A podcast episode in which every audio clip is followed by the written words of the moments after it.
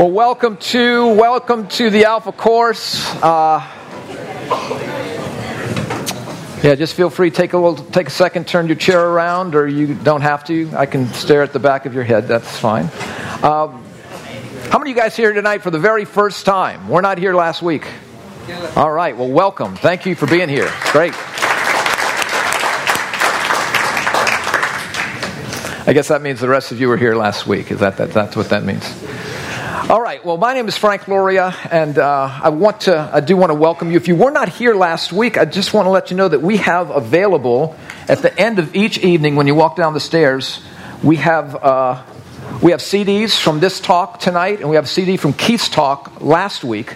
So you can just grab those as you leave and uh, just enjoy those in your car or wherever. Or you can go online to lakeviewchristiancenter.com and uh, watch the video. And so we want to make that available to you in case you want to come back, but your schedule does not allow that. So tonight we are uh, in the second sec- uh, session, week session two. The topic is Who is Jesus? Now, before we talk about who Jesus is, let's talk about somebody much, much less important than he, and that, that would be me for just a moment. well, not for just a moment, he's less than me, but just for a moment, we'll talk about me. Uh, I am not on staff here, so, so keep your hopes down. So I'm not on staff here. I actually own a, a business uh, just across the, the canal. Been in the employment, the technical and professional employment business for about 39 years. And uh, this is, uh, you know, as I think Keith mentioned last week, the 32nd time we've done the Alpha course, and I've had the privilege of sharing the pres- presenting duties with Keith. Uh, my wife and I have attended Lakeview for last Sunday was 38 years we've attended here. And uh, if you only knew, you'd applaud a lot more than that. Um, but before I go any further, I need to, I, I would be remiss in, in not introducing uh, the woman who is my better three quarters on her worst day. And that's my wife, Annette. Sweetheart, would you stand up just for a minute? Let everybody see you. And if you knew what I put her through, you would definitely be applauding more than that as well. But she is my wife of 39 years, seven months, 25 days, about nine hours, um, 31 minutes, um, three adult children, married to three other adult children who have given us 11 amazing grandchildren and uh, we are very grateful for that. Both Annette and I are from New Orleans. Annette and I went to, uh, Annette went to Dominican High School. Uh, most of you have heard of Dominican High School. I went to a, a military school called New Orleans Academy. Uh, I graduated in the top 18 uh, of 21 in my class. Um, it was the top 18. Um, and as many of you know, I, choose not, I chose not to go on and pursue a college education, so I attended Louisiana State University. Um, and actually, that's, actually, that's where I met uh, my wife, Annette. Uh, we, I was actually a member of the Delta Kappa Epsilon fraternity. I was a member of the original Animal House. And that, as I said, where I met Annette, and for the first time, I, I met her uh, when she was swinging from a chandelier. And uh, and that's really when she first caught my eye with her heel. And, uh, and then my shoulder with her knee, down we went, and she's been all over me ever since then. It's really been, it's been amazing for, for me. So, anyway, uh, just to tell you a little bit again about the Alpha course, it's the 28th, I think, year of Alpha across the world. It's been in over 100 languages and over 100 countries. Over 27, 28 million people all over the world have attended the Alpha course. As I said, it's our 32nd Alpha, and we've had uh, about 7,700 people come to Alpha since uh, September 18th, 2001, a year after the terrorist attack in New York, was our first week of Alpha. And we have been doing that every spring and fall since then, with the exception of the fall of 2005 when this ugly woman named Katrina showed up and uh, disallowed that from happening. But what is Alpha? Let me just tell you a little bit about what Alpha is for those of you here for the first time, and maybe those who weren't listening to Keith last week. Um, Alpha is an invitation to think. To, to think about things that we typically don't really think about. Uh, it is, it's an introduction to the Christian faith, it's an introduction to the Bible. And if Christianity is anything, it is what the Bible says it is. This is not an indoctrination into the teachings of Lakeview Christian Center. Uh, this is not an opportunity for Lakeview Christian Center to have a membership drive. Uh, we're not attempting to get you to leave your church, leave your denomination. Our desire is that for us just to come together, enjoy a great meal, uh, listen to some talk about the scripture, and you look where you are with God and you. That really is not really not my business. But what we're going to do is we're going to share things from the scripture, and you are free to agree. You are free to disagree. You're free to listen and just enjoy yourself and be with us for as many weeks as you want. And so we want you to feel no pressure whatsoever that there's anybody trying to put a thumb on you. We're just grateful you're here. And, and of course, I wouldn't believe that if I were you because I've given you absolutely no evidence to believe that. And who does something like this and doesn't have a hook in it? Well, we do actually, and uh, and so we are very very glad you are you're here. And so so, what I have found in, is most of us, as it comes to Christianity, as it comes to the Bible, we really seem to have an incomplete or incorrect understanding of Christianity. We really don't know what the Bible clearly claims, what it says. So, let me just ask you we'll have a little participation right now. How many of you grew up? as a course of your life, reading, studying, or critically examining the, the Bible. You just kind of did that growing up your whole life. Just raise your hands. No, come on, really, please. Grew up reading the Bible. Okay, I'm getting about less than 10 hands in a room of 200 here.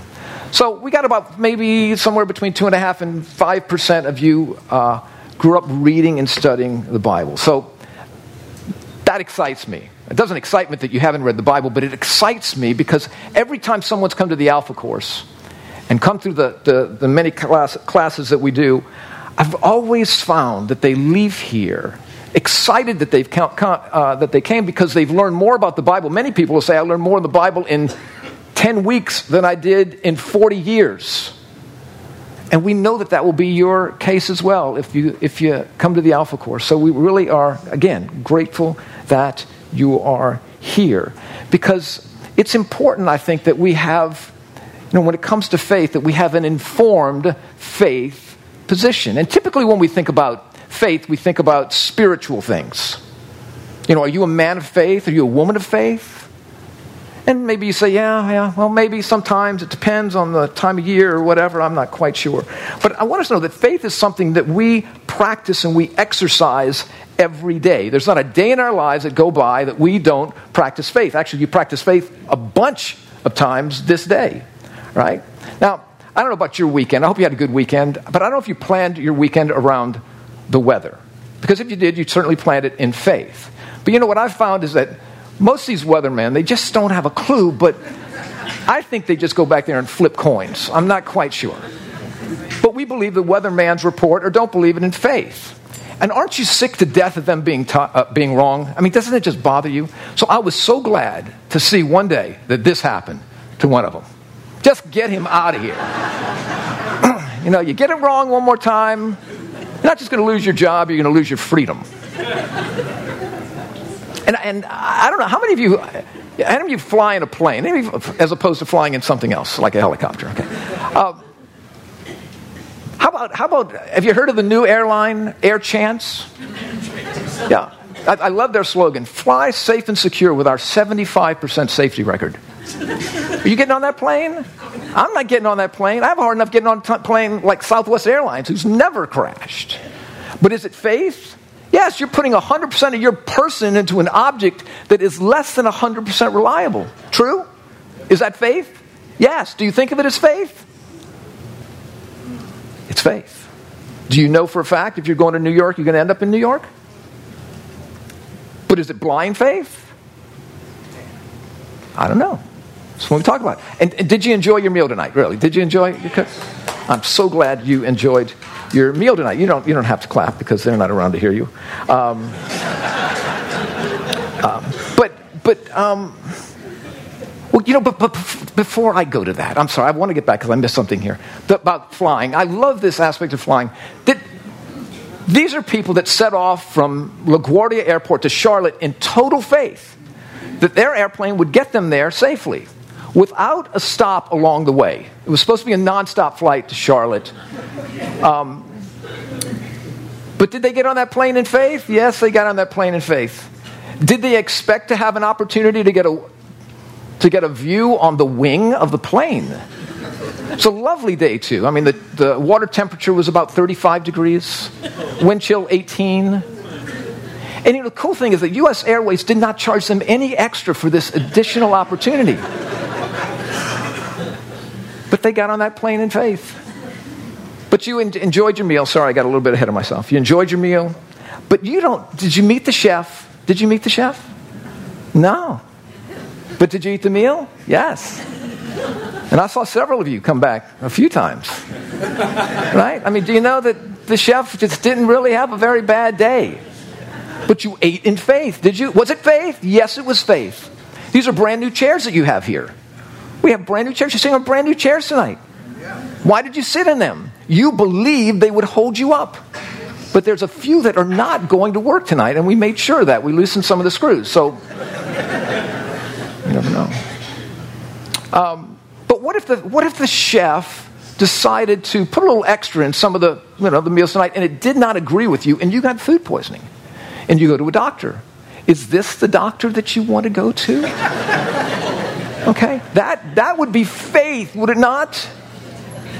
But do you go to a doctor in faith? Yes. Is it blind faith? I hope it's not blind faith. Hope he's a doctor that doesn't, you know, doesn't have his practice out of a mobile home on Airline Highway. Um, is that faith? Is that blind? Don't answer that question. If it's, uh, no. faith, right? You stood there, you looked deeply into his eyes. She looked deeply into your eyes. Better, worse, sickness, health, richer, poorer, till I can't stand you anymore. But it's faith, isn't it? Was it blind faith? No, there was tons of evidence that were piling up to you. Say, this is the man for me. This is the woman for me. It's faith. We live our lives every day in faith. So, why would it be when it comes to spiritual things, we would just kind of check our brains at the door? I mean, each of us has faith. The question is, is it rational faith? Um, and I think you would agree with this, this statement. The more evidence, the more rational the faith position. Would you agree with that? The more evidence there is to support a position, the more rational the faith position, the more believable the faith position. I can remember sitting on a, a jury several years ago, and maybe some of you have sat on juries before, and the judge charges the jury to come to a decision beyond, does he say beyond a shadow of a doubt? Does she say beyond a shadow of a doubt? What does she say? Beyond a, beyond a reasonable doubt. That means you may not be able to fill in all the blanks, but if you get most of the blanks filled in, it's a reasonable determining factor to your conclusion. Uh, okay, another question, another time, chance to, for participation here. How many of you guys, okay, just a little exercise here. How many of you believe that there's something on the other side of your last heartbeat that's going to last forever? You're going to stop living physically and live spiritually. Not, don't be shy, really. It's a church. You can, you know, you can do this. Okay. All right. Now, put your hands up just one more time. I don't want to exert you here. Okay. All right. Now, look around. You guys looking around here to see this? Okay. Thank you. You can, you can put them down now. Now, just a moment ago, I asked you a question. How many of you grew up reading, studying, or critically examining the scriptures? Knew what's in them? Know what's in them? I maybe got seven hands, and I'm being think generous there. But every one of us believes there's something on the other side of our last heartbeat. Not every one of us, but most of us do. Most Americans do. Like 96%, something like that. And we believe, and I mean, how many believe it's going to be bad? Okay, I didn't think so. Um, there's a um, King David in the Hebrew Scriptures, so the, the, what we would call the Old Testament. uh, King David wrote for the, uh, in what is called the Book of Psalms. They have 150 psalms. They're, they're really songs that were written. They're written to song.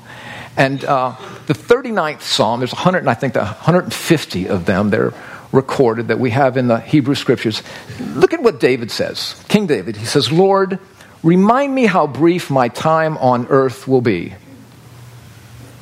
Remind me that my days are numbered, how fleeting my life is. You have made my life no longer than the width of my hand. See that? That's how long your life is, no longer than the width of my hand. My entire lifetime is just a moment to you. At best, each of us is but a breath. Nate, Gabe, would y'all come on up right now? So, do you see this? He's saying it's quick. Look, I am 61 years old. I know I don't look a day over 59, but I am 69 years old, and I don't know how that happened. I know it happened one day after. Are, are you there with me, some of you? It's just like, how did it happen so quickly? It's just a hand's breadth. So I wanted to, I wanted to uh, these guys are already on top of things here. You're way ahead of me. This is my grandson Nathan, my oldest of my 11 grandchildren. And Nathan is going to represent the physical specimen that is physical life. Okay, now, physical life is basically the duration from coming out of your mother's womb to the tomb. All right, you got that? And none of us really knows where on this, this line, this spectrum we really are, do we? You don't know if you're going to make it out of this place tonight because the chef was in a really bad mood. but you don't know, do you? How many people this morning got up for work or got up for whatever and are not going home tonight? Did they expect that? No, they didn't expect that. They fully believed they were going home. They had faith that they were going home. But none of us know exactly where we are in this, in this continuum. But it's physical life, and it's short, a very short time. It's and then all of a sudden physical life ends. And you, can you do that for me? Can you put your, that's you gotta here. Try this hand here. Okay, physical life ends, and then and something is on the other side of your last heartbeat. If so, and it's going to last forever. It's just a handbreadth. This life. The question is, what's on the other side? And this is the thing that, that I really have a hard time with now understanding now. I didn't always, I, I used to have a hard time understanding with this, but how many of us spend more time critically thinking about where we're going to go to school, what our occupation is going to be, where we're going to vacation for two weeks, where we're going to live, how we're going to raise our kids, what, what we're going to do over the short term and God forbid, I mean, how many of us just, we just, we just labor over what is the best cell phone policy because I cannot make a mistake with the cell phone policy. And yet, when it comes to that which is going to last, and you just said you believe it's going to last forever, how much thought have we really put into that? Have we just chucked our brain at the door? But I mean, we're all over getting our bachelor's degree, our master's degree, our PhD. We're all over that. And that's going to last for how long? But when it comes to that which you said, which I believe is going to last forever, we kind of hope so. We think so. It's what my mom, mom and dad and grandmother taught me to believe. And I'm not saying what they taught you to believe is wrong. I'm just saying, but what do you believe? What are you banking life in the line on. This is just a dash, and we're through it before we know. But what the Bible tells us is this you know, if we get this right, if we understand this to the degree that God reveals it to us, if in fact He does do that in the Scripture, He says, then this will be right. But without this being right, and an understanding of that which He gives, we'll never fully get this correct. So that's something we'll be talking about through the, the course of Alpha is not just what do you believe in the physical life, why do we believe what we believe? Is there evidence to support that? And I would argue that if God gave us a mind to think with, why don't we think about that in more than just the here and now for as long as the here and now is and put some thought into okay, I believe that, but what do I believe about this? What determines where this is? And I really believe as we do that, if there is a God, and if the scriptures are true, and if we ask Him, He is determined, bound and determined to reveal that to us. So, so let this stick with you. Thank you. Let's thank Nathan and Gabe for doing an incredible job.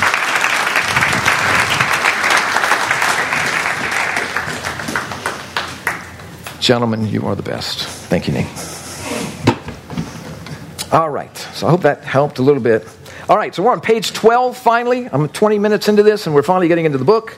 Uh, who is uh, Jesus? Now, that is either a dumb question, because who doesn't know who Jesus is? We're in America, for heaven's sake. Um, or it is the most important question you or I can possibly ask. Now, just to tell you a little bit about me, I, I, didn't, I didn't grow up believing this. Um, I believed in a Jesus Christ that did not exist.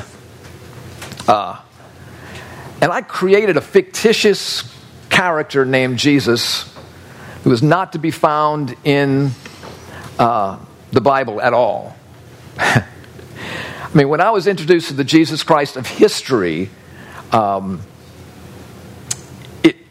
it really messed with me because that Jesus that I found in the pages of the Bible not, was not the Jesus that I believed in. So either I was wrong or the Bible was wrong. But when uh, 42 years ago I became a follower of Jesus Christ, he changed my life completely. Um, but it was really then, interestingly enough, it was then that I began to study what some of the evidences about Christianity to see if there was really reason. Is there reason to consider faith in the person and the claims of Jesus Christ? And so, again, you'll see on page 12 here that he existed. There's really no critical, unbiased historian who believes that Jesus Christ, the Jesus Christ of the Bible, is a fable. If so, all other historical figures are brought into question as well. You really even have to question Caesar or Plato or Socrates, etc. And all other extra biblical accounts. Um, there's there's a, a Roman historian by the name of Tacitus, Cornelius Tacitus, and in his annal, the Annals of Rome, I just put, picked a little piece out of here for us to read together. Look at what Tacitus wrote. And Tacitus was no friend of Christianity. He was not an opponent, a proponent at all. He was strongly an opponent of Christianity. He says, consequently, to get rid of the report that he had Rome burned, that is Nero, Nero fastened the guilt and inflicted the most exquisite tortures on a class hated for their abominations, called Christians by the populace. Christus, from whom the name had its origin, suffered the extreme penalty during the reign of Tiberius at the hands of one of the procurators, Pontius Pilate. Now, Tacitus lived between about 56 BC and, pardon me, 56 and 120 AD. And as I said, this man was considered one of the greatest historians that Rome ever had. Now, I want us to do this too. Just take your, take your book, turn to, turn to page um, 13, and let's just look at some of of these points because the question that we really are looking at is how do we know? You keep talking about the Bible. How do we know that the New Testament hasn't been changed over the years? How do we know that what was written then is what we have today? And I think that's a great question. It's a very good question. And I would uh, put forth that there is tremendous evidence to support the validity of the New Testament. We're going to get a whole lot more of that into week five. But there's a science called the science of textual criticism. And that science is used to determine the truth of ancient texts and ancient manuscripts. And I want you to write this down. There, within textual criticism, you can write that down if you want, there are three tests called the, eh, eh, within something called the bibliographical test. Within the bibliographical test, there are there are three issues. One is in terms of determining the authenticity of a manuscript. And uh, uh, one is the quantity of the manuscript. So just write that down quantity of manuscripts. You can write that down at the bottom of page 13 if you want anywhere on there. The other is the quality of the manuscripts. Now, quality doesn't mean what kind of shape they're in, though it could be, but quality actually means if you've got 10 documents, right? You have 10 ancient documents coming from different places, and you read document 1 and you compare it to document 2, 3, all the way to 10. What is the quality of their consistency? Are they saying the same thing or are they, are, are they contradicting one another? And so we say quantity, how many of them, of these ancient manuscripts, still are existing because none of the original autographs are around? They're dust now. None have, uh, none have survived the millennials, the, uh, the millennium, millennials, uh, the millenniums, or it, that could be true as well. Um, and then, then the last thing is the time span between the original writing and the signs and the, and the first manuscripts that we have. So, quantity of manuscripts, quality of manuscripts, and the time, time span. And it really is history that speaks so loudly about Jesus Christ in the New Testament. So let's look up at the first, let's, let's look at the first one here. We have Herodotus. He was a Greek historian. He wrote of the Peloponnesian Wars. And you see here, when he wrote between 488 and 428 BC, the earliest copy we have is AD 900. You see that? Are you tracking with me? The time lapse is 1300 years between when Herodotus wrote that and the copies that the first manuscripts that we have. And how many copies do we have? 8 copies. So let's look at another one, okay? That was, that was Herodotus. Then Thucydides, 460 to 400. He wrote the Peloponnesian Wars, I'm sorry. He's a Greek historian. Wrote from 460 to 400. Earliest copy 900, 1300 year span. We've got eight copies of his book as well. And then we've got Livy, a Roman historian, wrote between 59 BC and AD 17. Earliest copy shows up around 900. Time lapse of 900 years. We've got 20 copies of him. Okay? I mean, the closest thing that we have to the New Testament is, is this guy Homer. Not, not, I'm sorry, not that, that guy Homer. Okay. And, and with Homer, we've got several hundred copies, about 643 copies written in 900 BC, earliest copy 400 BC, about a 500 year time span. But look at the New Testament written 40 to 100 AD. Earliest copy AD 130, full manuscripts around AD 350, 30 to 310 years. 5,000 Greek manuscripts, 10,000 Latin, 9,300 others. And this actually needs to be updated because I've recently heard there's tens of thousands more than are even recorded there. So if you just look at the science of textual criticism and without any bias, and you looked at the New Testament and you looked at every other work of antiquity, you would say that without question, those books of antiquity don't hold a candle to the New Testament. And here's the great thing so we have great quantity, but what's the quality like? In the midst of all of those copies, we have a 99.5% accuracy. And wherever there are inaccuracies, it has really little or nothing to do with the teaching.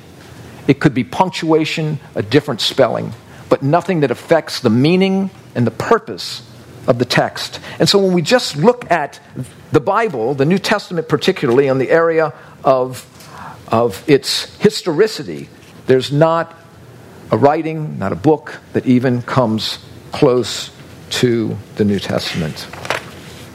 Uh, the, a professor of, of New Testament criticism, F. F. Bruce, he was a professor at Manchester University.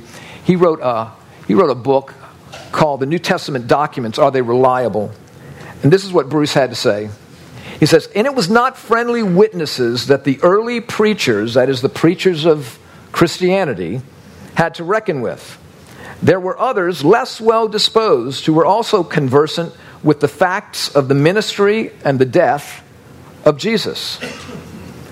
The disciples could not afford to risk inaccuracies, not to speak willful manipulation of the facts, which would at once be exposed by those who would be only too glad to do so. On the contrary, one of the strong points in the original apostolic teaching is the confident appeal to the knowledge of the hearers. They not only said, We are witnesses of these things, but also as you yourselves know. Had the tendency been to depart from the facts in any material respect, the possible pressure of hostile witnesses in the audience would have served as a further corrective. See, the, these New Testament documents, the copies are showing up in the lifetime of those apostles who are writing them. And they were not being written to a friendly crowd who would have loved to destroy every one of them and snuffed Christianity out, as we know the greatest empire at that time, Rome, attempted to do. And the more they tried to put Christianity out, the more aflame it became.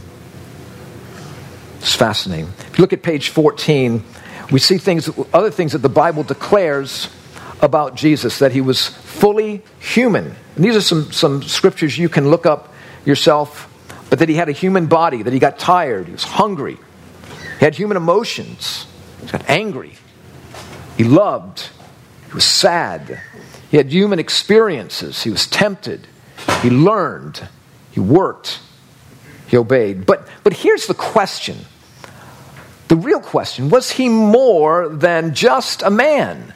Was he more than just a great human or religious teacher? Let's look and see what Jesus had to say about himself. And I want you to, I really want you to keep that pen in your hand on page 15. What did Jesus Christ say about himself? And I want us to look at some things. And here's the Gospel of John. Records Jesus said this I am the bread of life. He who comes to me shall not hunger, and he who believes in me shall never thirst. Now, Jesus is not talking about here being a, a loaf of bread, he's not talking about being uh, a glass of water to just deal with, okay, get with me, the dash, the physical life. What he's saying is if you find his life in the line, you will experience in the dash, in this world that is getting better and better all the time, isn't it? Uh, in this world, you will find a quenching to your thirst in your soul and a hunger being satiated by the person of Jesus Christ. That's what he's saying here. So I want you to write next to that. Jesus says he will fill our emptiness. That's what I'm getting out of John 8:35. You just write that down there. Fills emptiness. I'm not asking you to believe this necessarily, though obviously I believe this, but just so that you see what the scripture is telling us recorded about this Jesus Christ of Nazareth, this Jesus of Nazareth.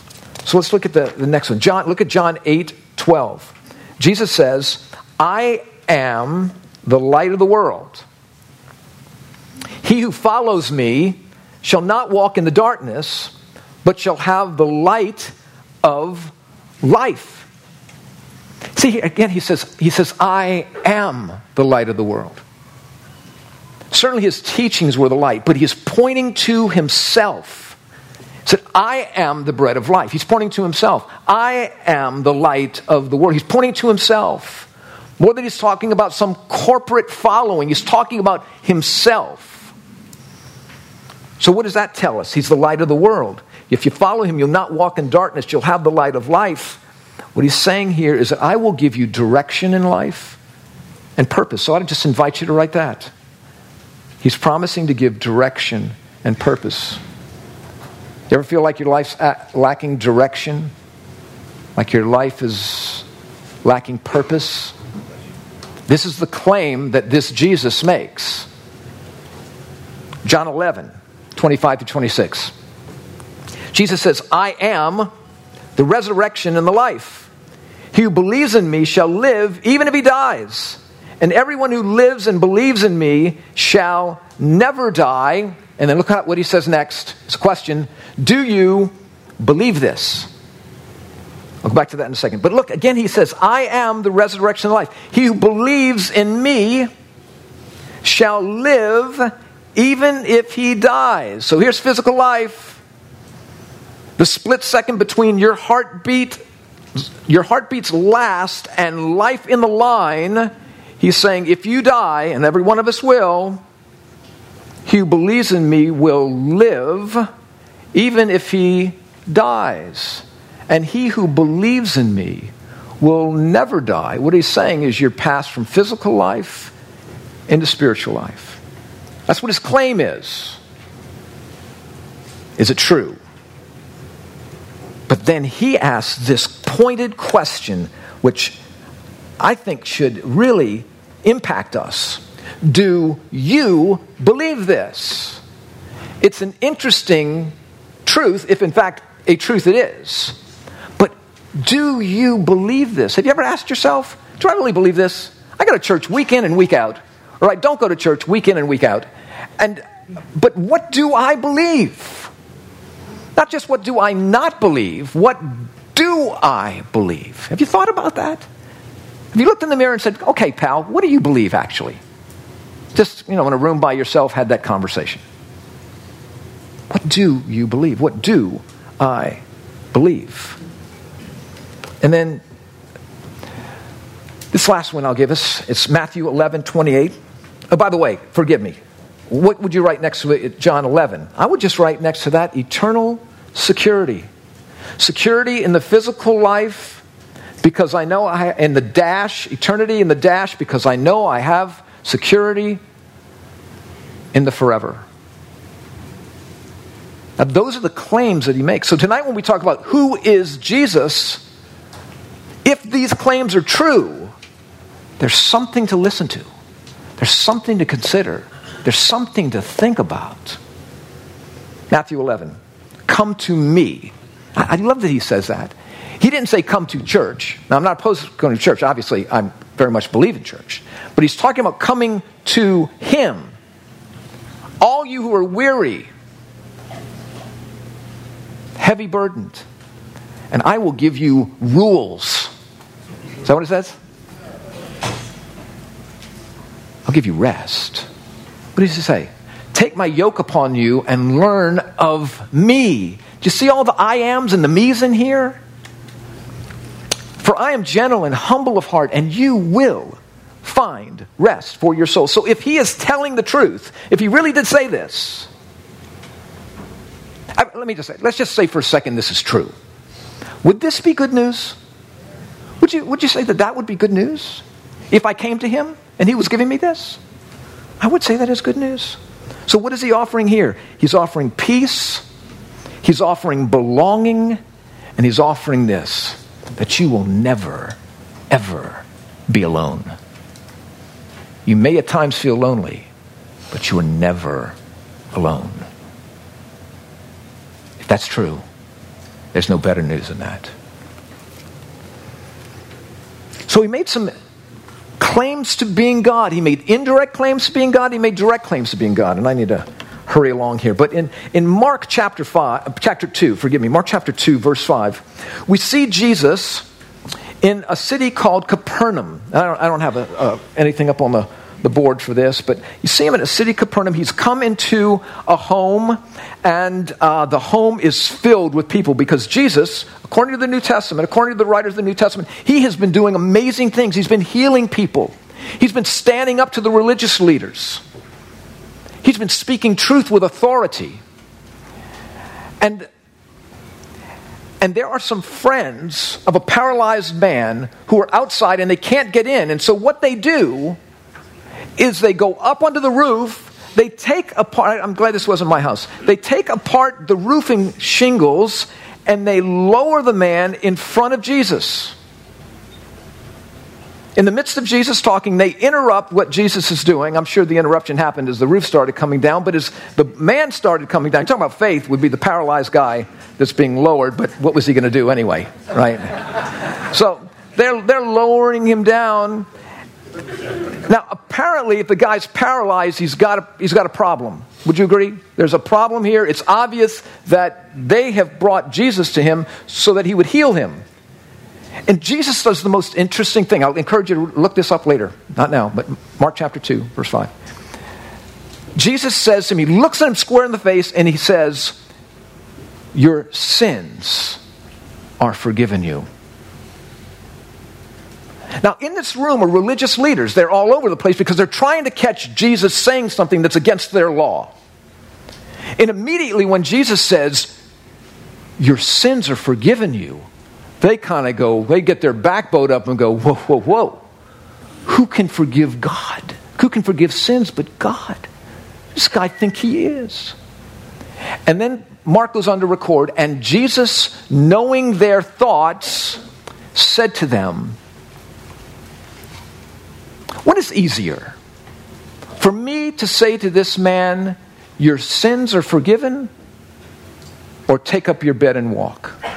But so that you may know, that you may know that the Son of Man, that was a Son of Man's a title that Jesus would use for himself, the Son of Man has the power to forgive sins, aka, I am God. I say to you, rise Take up your bed and walk. And immediately, the scripture records, he took up his bed and walked out of there. Who can forgive sins but God? And that is exactly the question. And so there were indirect claims to being God, and there are many of them. Look, this is, to, what, this is an introduction.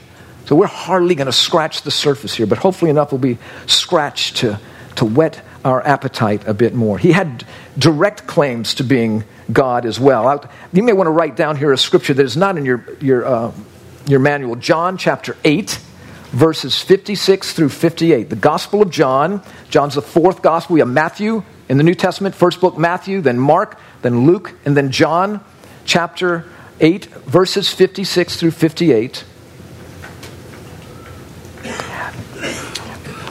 I'll take you back to Exodus real quick. Exodus chapter 3, I believe. Exodus chapter 3. Moses, uh, you guys have heard of Moses. Some of you have seen the Ten Commandments. Moses was in, uh, in Egypt. He murdered an Egyptian soldier. He ran into the wilderness. For 40 years, he was, was schlepping sheep on the backside of the desert. And God appears to him and God tells Moses that you are going to be the one who sets my people free from the captivity of Egypt. Moses has a difficult time with this, as I think any one of us would have had a difficult time with this. But Moses says, Who shall I say sent me? Because in those days, a name meant something. A name really meant something. And he said, Tell them, I am that I am. Now let's go fast forward thousands of years to Jesus. Jesus is standing talking to the religious leaders who are not friends of his at all. He is messing with their business and their religion. And the Pharisees, the religious leaders, say to Jesus, your father Abraham, me, this is Jesus speaking here, forgive me. Your father Abraham rejoiced at the thought of seeing my day. Okay, now, Abraham lives more than 100 years before Jesus. Abraham lives for a thousand years before Jesus. Your father Abraham rejoiced at the thought of seeing my day. He saw it and was glad. And they said, You are not yet 50 years old. They said to him, And you have seen Abraham? Very truly, I tell you, Jesus answered, before Abraham was born, I am. And what did they do when he said that simple little thing? They picked up stones to stone him, but Jesus hid himself. He clearly claimed that he was God, eternal God, come in the flesh. It's fascinating. Well, we have a choice here. he either, this, and this is where it gets really complicated. He either was or he wasn't. You got that? Either was or he wasn't. C.S. Lewis, one of the world's most famous atheists, um, who came to become a follower of Jesus, basically put this down into uh, this thought into what's called decision tree analysis, where you just boil issues down, problems down to their easiest components, and you deal with it from that. And this is what Lewis came up with. Jesus claimed to be God. He either was or he wasn't. It was either false or true. Right? I mean, can you think of any other option? If it's false, he knew it or he didn't know it. If he knew it, he was a liar. Correct? He's claiming to be God. He's doing all these things. But he's a liar. He really isn't. If he's a liar, he's also a hypocrite because he comes spouting out truth. Truly, truly, I say to you, this is the truth. Whoever believes in me. He's an incredible hypocrite. Not only is he an incredible hypocrite, he's a demon because he's telling people he is the way to have life in the line, life that's going to last forever, that's going to be good. He's a demon because he's leading people down the wrong path. Not only that, not just a demon, but a fool. Because he dies for it, knowing good and well he's lying. It's a fool. Well, maybe he didn't know it. Maybe he really thought he was God, but he wasn't. He was just a nutcase. He was a lunatic. He was sincerely deluded. But the chances of that being, as he day in and day out lived with his disciples, as he stood before some of the most the, the wisest and more powerful people in the world and didn't crack. The thought of his being delusional almost take more faith. It would take more faith to believe that than even that he was lying. I love what C.S. Lewis says. Take a look in your, uh, in your book again. Uh, so here's C.S. Lewis, as he called himself the most, uh, what is the word? The most, what convert? The most uh, reluctant, thank you very much. Page 16. Here's what Lewis, little excerpt from what Lewis had to say, I believe, in Mere Christianity. He said, A man who was merely a man and said the sort of things Jesus said would not be a great moral teacher.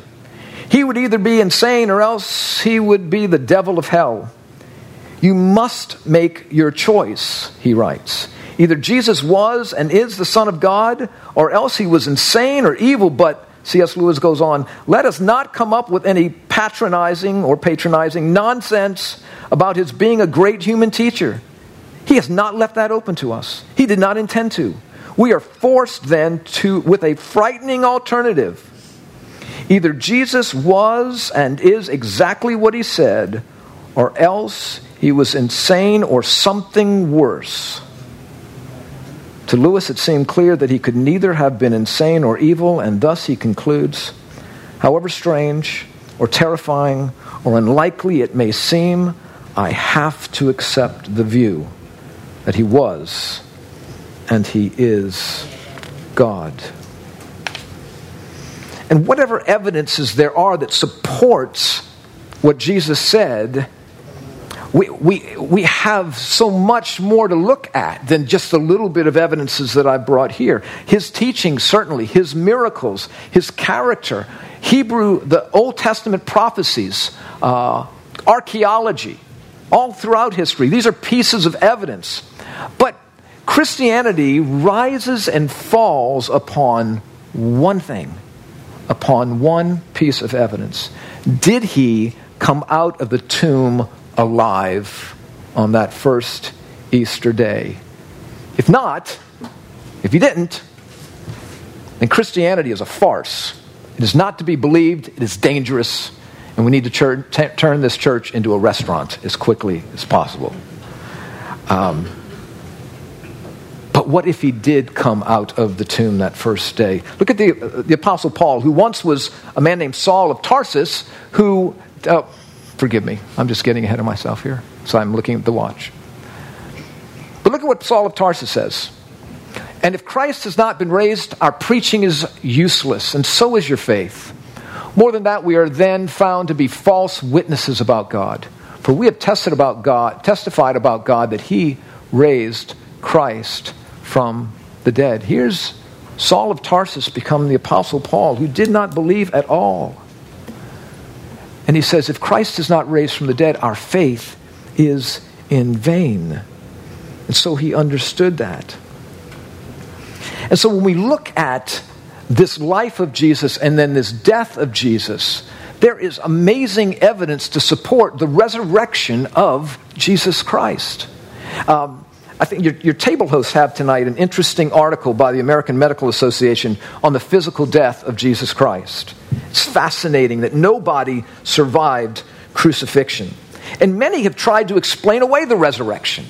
And those who have tried to explain away the resurrection had a difficult time doing that. I know at least it's four cases of folks that are published authors who have come to the place where they realize that Jesus is who he says. They started to write books to refute the resurrection of Jesus Christ, and they ended up writing books supporting the resurrection. That all the evidence that they were compiling to finally and once put Christianity away was all the evidence that they had to actually write a book and books and author and, and, and lectures over the fact that Jesus Christ is raised from the dead. And as I said, many have tried to explain away his resurrection. But where is the body? And we have a book actually tonight, if you'd like a book. I don't have time to go through the details right now, but this book, More Than a Carpenter, by Josh McDowell, who actually began to do that very thing to write against Christianity and to bring an end to it. And Josh McDowell has written countless thousands of pages, has spoken in so many different Uh, uh, places all over the world. But the question is if Jesus is God, if Jesus is God, what does that really have to do with me? You think about that, really. What does that really mean? And I would say that is the question that he's asking, really, to each and every one of us.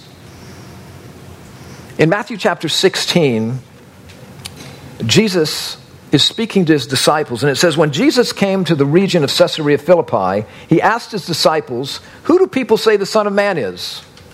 And they replied, Some say he's John the Baptist. Others say he's Elijah, and still others say he's Jeremiah or one of the prophets. And then Jesus asked his disciples this question But who do you say that I am? Can we just do this tonight? Just sort of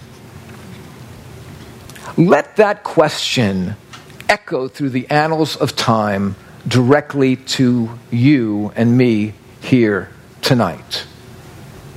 Towards not a question that I'm putting out to the room, it's a question that Jesus would put out to every one of us in this room individually. Who do you say that I am? Who do you believe that I am? What does your life look like in terms of your belief in me? See, the Bible speaks to us this way as it pertains to Jesus. If we do not correctly know who Jesus is, I would argue we will never really correctly know who we are. If, we, if, what if Jesus is raised from the dead, if the scriptures are true, if we do not know correctly who he is, I would humbly argue that we will really know correctly, never know correctly who we are. But what are the ramifications for you and me if Jesus did not stay in the tomb and was resurrected? What does that mean? What, as I said, what does it really have to do with my life, the way I live my life? Maybe you're asking yourself the question tonight have I possibly not examined who Jesus is closely enough? And maybe not. And that's why I'm hoping you're coming back. Just wherever you may be in, in your search, learning more about what the Bible says. Now, next week, what we're going to do, we're going to talk about the topic who, or pardon me, why did Jesus die? And I tell you, I, I was surprised. You may think, well, I, who doesn't know that? But I would tell you, I was surprised by the answer. And I am so grateful uh, to have learned that answer. So please, I, want, I, don't want, I don't want to encourage you to come back for eight more weeks. I just want to encourage you to come back one more week. How about that? Just come back one more week. Of course, next week I'll ask you to come back, you know, one week. But okay, so we're about to break here. What we're going to do is this we're going to take a short break in just a second, and then we're going to um, come back to our tables as quickly as possible and just talk about some of these things tonight at the table, all right? But just I want to give you a little table etiquette before we go here, because uh, because um, there's only one person speaking at a time, all right? Not in the room, just at the table. One person speaking the table at a time.